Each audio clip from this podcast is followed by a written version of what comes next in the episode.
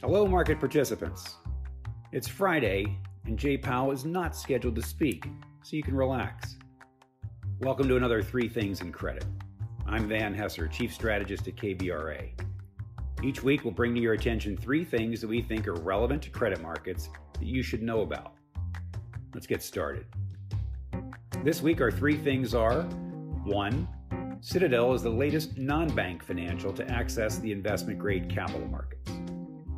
Two, the pandemic has pushed what was investors' single largest concern, rising geopolitical risk, to the back seat.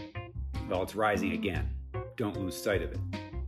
And three, no one seems to be worried about COVID nineteen going sideways. Well, two experts think you should. We'll tell you what they have to say. All right, let's dig a little deeper. On to our first thing.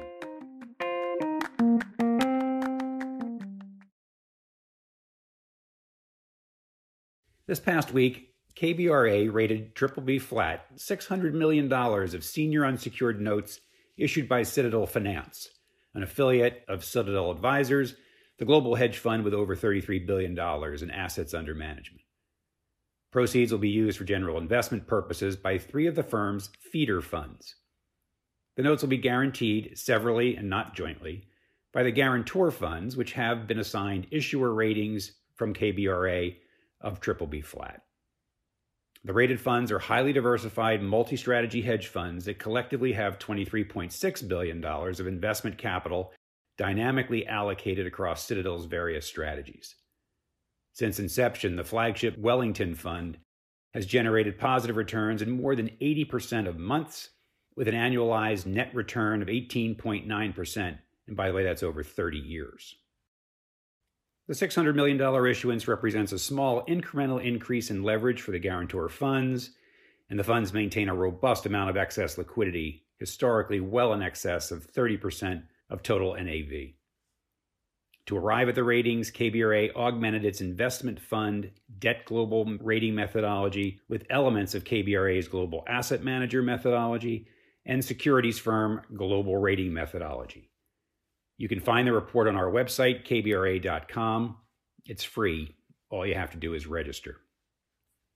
We bring the transaction to your attention as we did the Golub Capital deal last week or an Aries Capital deal the prior week, to highlight investment-grade access to the debt capital markets by prominent members of the non-bank financial system that have largely grown up in the wake of the global financial crisis.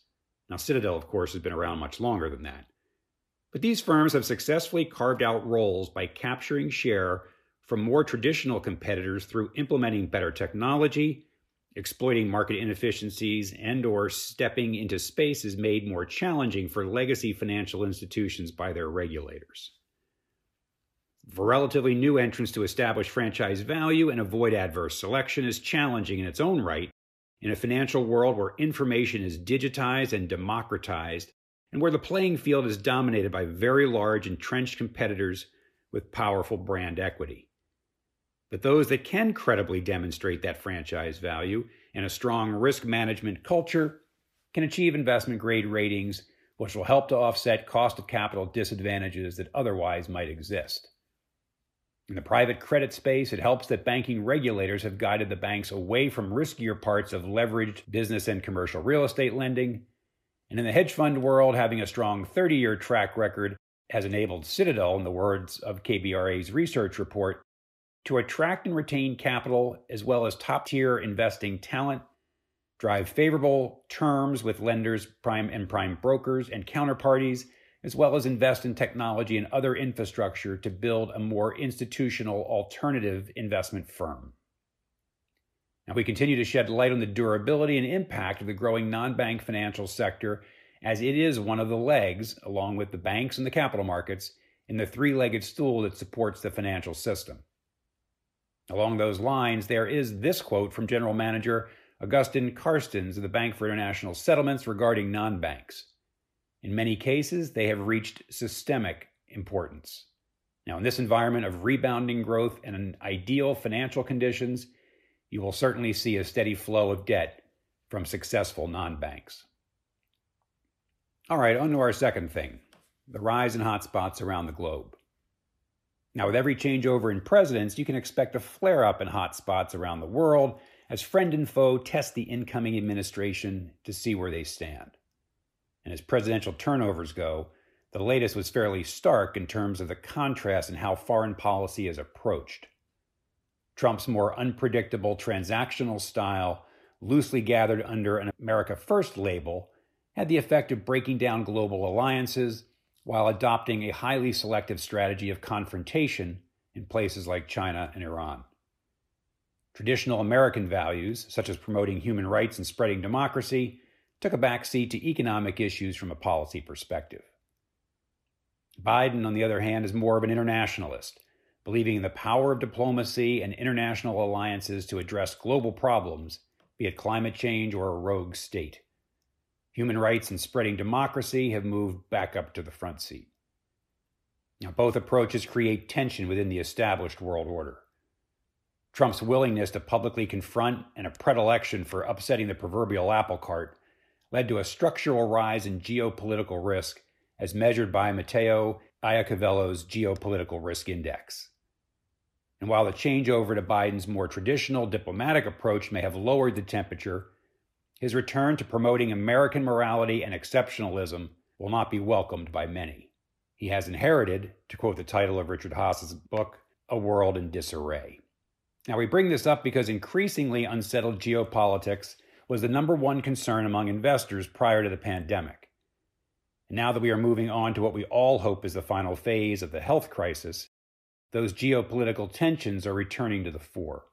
A quick survey of recent events include the U S and Iranian-backed militias exchanging rocket attacks in Syria, the U S releasing an intelligence report blaming the Saudi crown prince of orchestrating the assassination of a Washington Post journalist, the U S accusing China of genocide of Uyghurs and other ethnic minorities, the U S imposing sanctions on certain Russian government officials and entities in response to the treatment of Russian opposition leader Alexei Navalny, and a sweeping hack of unprecedented proportions into U S government and corporate I T systems that the U S believes is likely Russian in origin.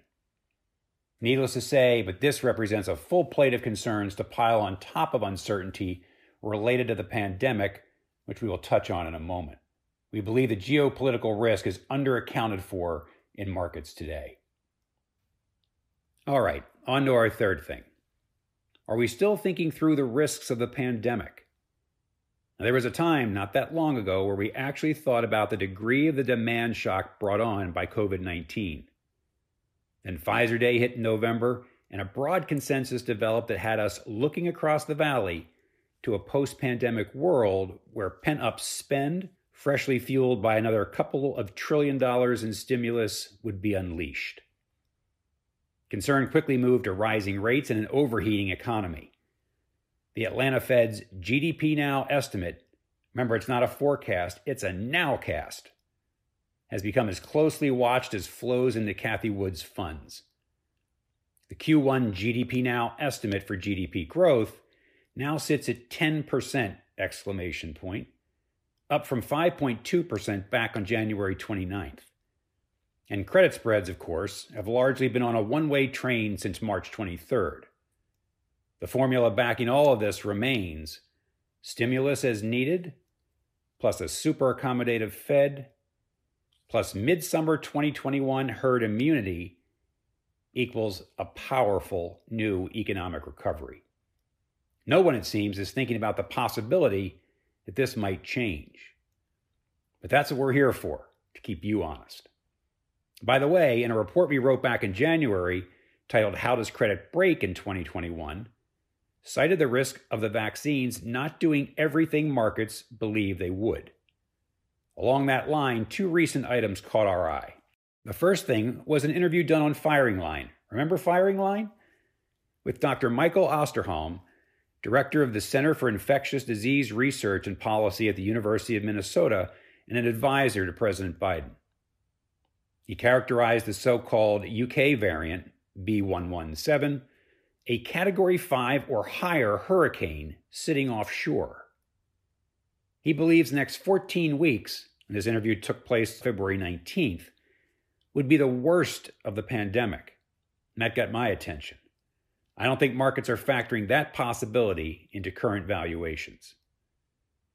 Then I tripped across a Reuters article the other day that highlighted that Doctor Chris Murray, who runs the Institute for Health Metrics and Evaluation at the University of Washington, and whose projections of COVID infections and deaths are well respected around the world, had updated his forecast to incorporate two new variants, B one one seven and B one three five one, the South African version. I couldn't sleep after seeing the data, he told Reuters. In his worst-case scenario, freshly updated, he believes deaths could rise to six hundred fifty-four thousand in the U S by May first, with a resurgence in the spring in Florida and California in particular. Maybe we would throw in one hundred percent open Texas into the mix. He added that herd immunity is unlikely to be a factor in slowing transmission in the coming months, even with vaccination campaigns ramping up. The reason? He's also concerned that twenty-five percent of Americans would reject a vaccine, and another twenty-five percent are unsure. Now, to be fair, he does acknowledge that the scientific community is not standing still. Vaccine developers are working on booster shots and new vaccines targeting the variants. But we certainly do not know how to handicap this, and that's been part of this story throughout. The virus has continued to surprise, as has the scientific community's success in dealing with it. But safe to say, there is not broad consensus that all is well on the pandemic front.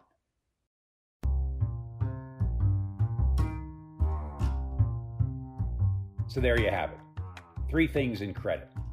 One, K B R A's report on Citadel Finance shows a path by which successful hedge funds can be rated investment grade.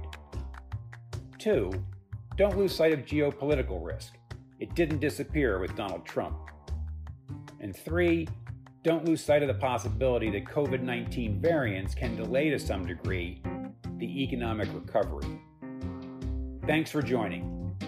Go safely into the weekend. And as always, let us know what you think. And don't forget to check in on our website, K B R A dot com, for our latest research. See you next week.